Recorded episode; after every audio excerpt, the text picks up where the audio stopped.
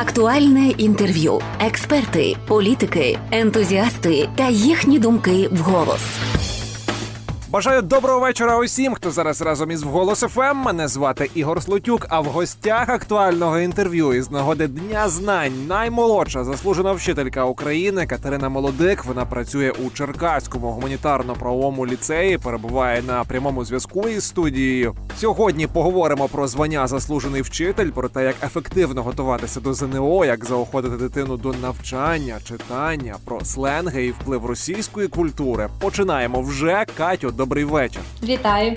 Кілька днів тому президент присвоїв тобі звання заслуженого вчителя України. Ти отримала освітнього Оскара своєрідного. А куди вже рости далі? Як плануєш розвиватися як педагог?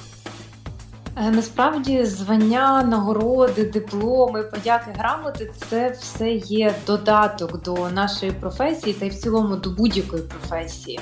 І у такому віці отримати таку почесну і найвищу одну з найвищих нагород е, в нашій професії це дуже відповідально. І зараз для мене важливо не зупинитися. Я власне і не планую зупинятися, тому що рости є куди. Я перебуваю в постійному навчанні, в постійному русі.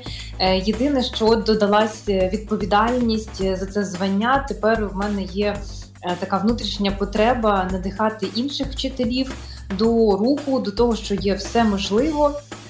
І е, постійно навчатися для того, щоб власне запалювати і надихати дітей, з якими ми постійно працюємо. А що тобі надає статус заслуженого вчителя? Які переваги, привілеї? Е, взагалі, е, ось цей конкурс Учитель року він давній такий. Це один з найпотужніших професійних конкурсів для вчителів. І багато вчителів насправді йдуть на цей конкурс виключно дійсно, аби здобути це звання. Е, звання не є багато там преференцій різноманітних, е, це мінімальні е, бонуси в заробітній платі, якщо ти працюєш далі за спеціальністю. І наскільки я знаю, все. Тобто це більше така історія про статус, про певне визнання в суспільстві.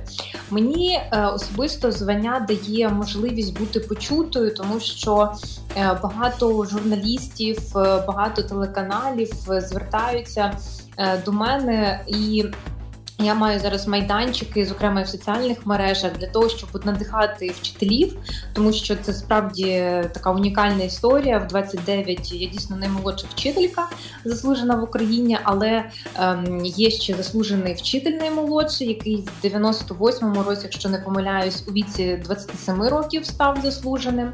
От тому е, це дуже відповідально показувати людям, що є куди рухатися, є над чим працювати, і неважливо неважливо скільки тобі років, якщо ти дійсно любиш те, що ти робиш, і то якщо ти чесно, наполегливо працюєш. Це визнають інші. До речі, як інші відреагували на твою перемогу? Маю на увазі колег, учителів, батьків, дітей. По результатам області діти і батьки різних років, з якими я працювала, колеги дуже тішилися, тому що вийти з області на Україну і презентувати область це було дуже потужно вже сам факт що ми вийшли. Ну а тим паче, коли перемогли, всі дуже тішились, тому що це загальна перемога всього закладу батьків, дітей і колег.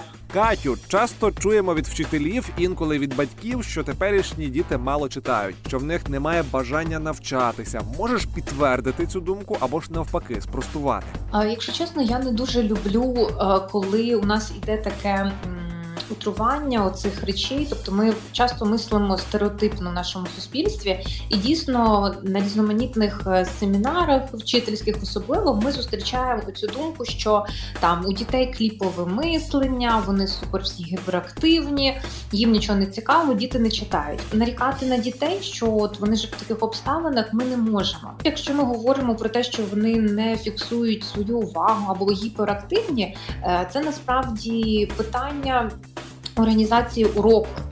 Е, я в минулому році вперше викладала в п'ятому класі. Це діти, от які народились, е, е, коли я там завершувала університет, буквально кажучи.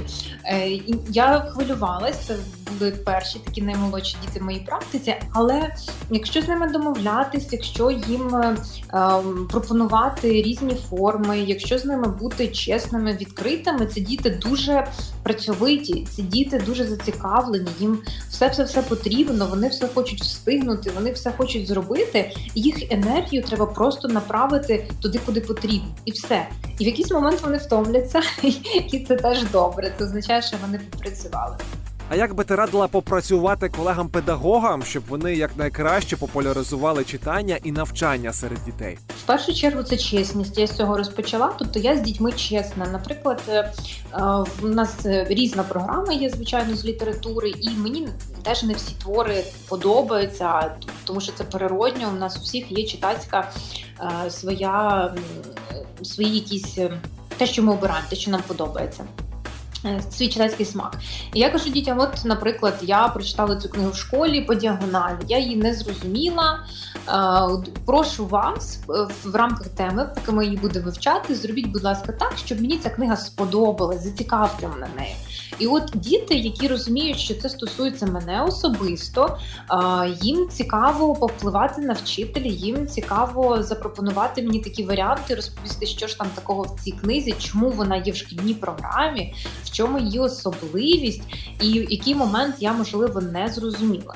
Тобто ем, немає значення, який предмет насправді е, головне ем, показати дітям, що це їх стосується, це стосується мене як вчителя, і навіщо їм це буде е, потім в житті.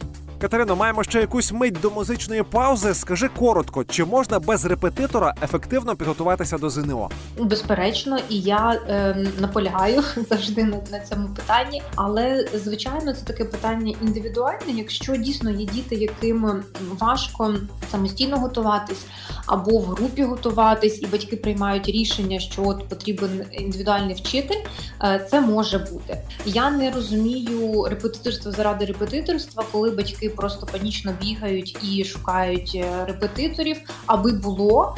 І е, потім є така цікава штука, коли репетитор, наприклад, називає одну оцінку, в школі дитина отримує другу оцінку, а на ЗНО виходить третя оцінка. І потім не зрозуміло до кого йти, хто буде крайній вчитель, який є в школі, чи репетитор, чи хто найкращий вчитель року з української мови і літератури Катерина Молодик на зв'язку зі студією в «Голос ФМ». Залишайся з нами. Далі говоритимемо про класних керівників, батьків і дітей. Вчитель року з української мови і літератури Катерина Молодик на зв'язку з «Голос ФМ». Продовжимо розмову про освіту. Катю, крім того, що ти вчитель, ти ще й класний керівник. Чи подобається тобі ця роль? Якщо так, то що у ній приваблює? Власне, я для себе в мене є така певна градація, враховуючи, що в мене багато напрямків реалізації, то класне керівництво в мене стоїть на першому місці. На другому вже я йду як вчитель предметник для себе. Чому? Тому що це для мене особисто дуже важлива місія. Я багато часу, багато сил, емоцій вкладаю в дітей, з якими я працюю і. Е, так аж дощем запитання. Я дуже пишаюся своїми випускниками, тому що в мене вже є випускний повноцінний клас, і вони вже рік як студенти, власне. І по тому, що я бачу, які вони е, бачу їх вчинки, ем, спілкуюсь з ними і розумію, що моя робота за ті роки, якими ми працювали, вона була недаремна. І мені приємно спостерігати, що я відпустила в світ е, громадян, відпустила людей небайдужих. Що на твій погляд є найскладнішим в роботі класного керівника? А, ну, Якщо бути чесною, в першу чергу це е, не завжди якісна комунікація із батьками. Тобто батьки, звичайно, як і всі люди, є різні.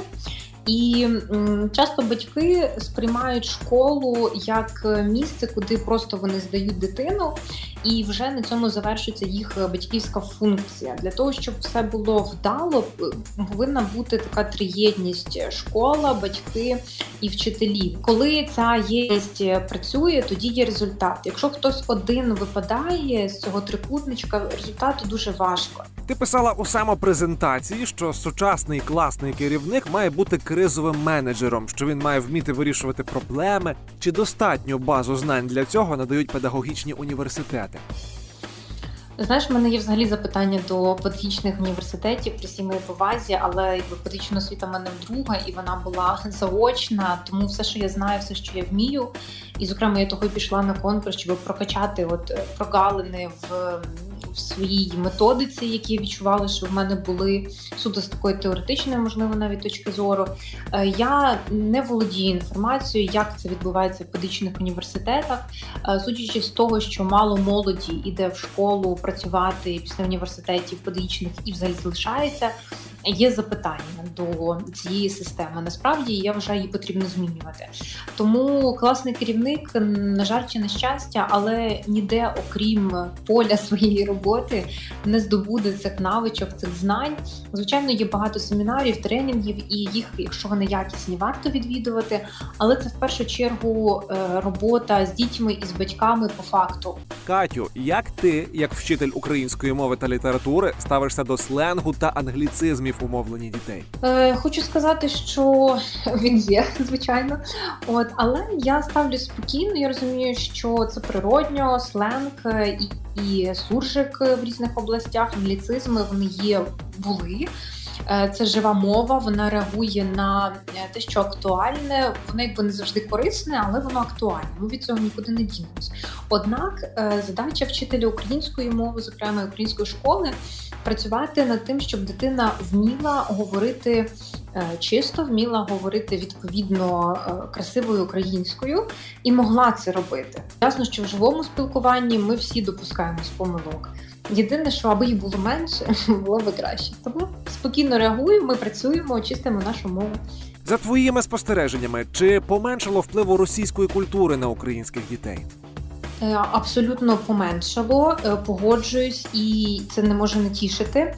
Але інтернет е, він активний, і і це добре, що ми маємо доступ, можемо ем, споживати будь-яку інформацію, але тут важливо, і ми навчаємо цьому дітей поняттю медіаграмотності. Ми вчимо, що таке, і розбираємося, що таке пропаганда, що таке маніпуляції. Зрозуміло, що діти так чи інакше під впливом, особливо поп-культури, яка зараз дуже популярна російської, і вони в інстаграмі, вони в Тіктоку. Тому ем, інформація ця нікуди вона не дінеться. Але діти мають вміти, і ще раз підкреслюю, ми цьому навчаємо ем, правильно на неї реагувати, не поширювати або навіть і не споживати, е, прогортати. Найкраще виховання це власний приклад. Як мають поводитися батьки, щоб їхні діти хотіли розвиватися, навчатися і вдосконалюватися. Це подібно як питання про читацьку грамотність.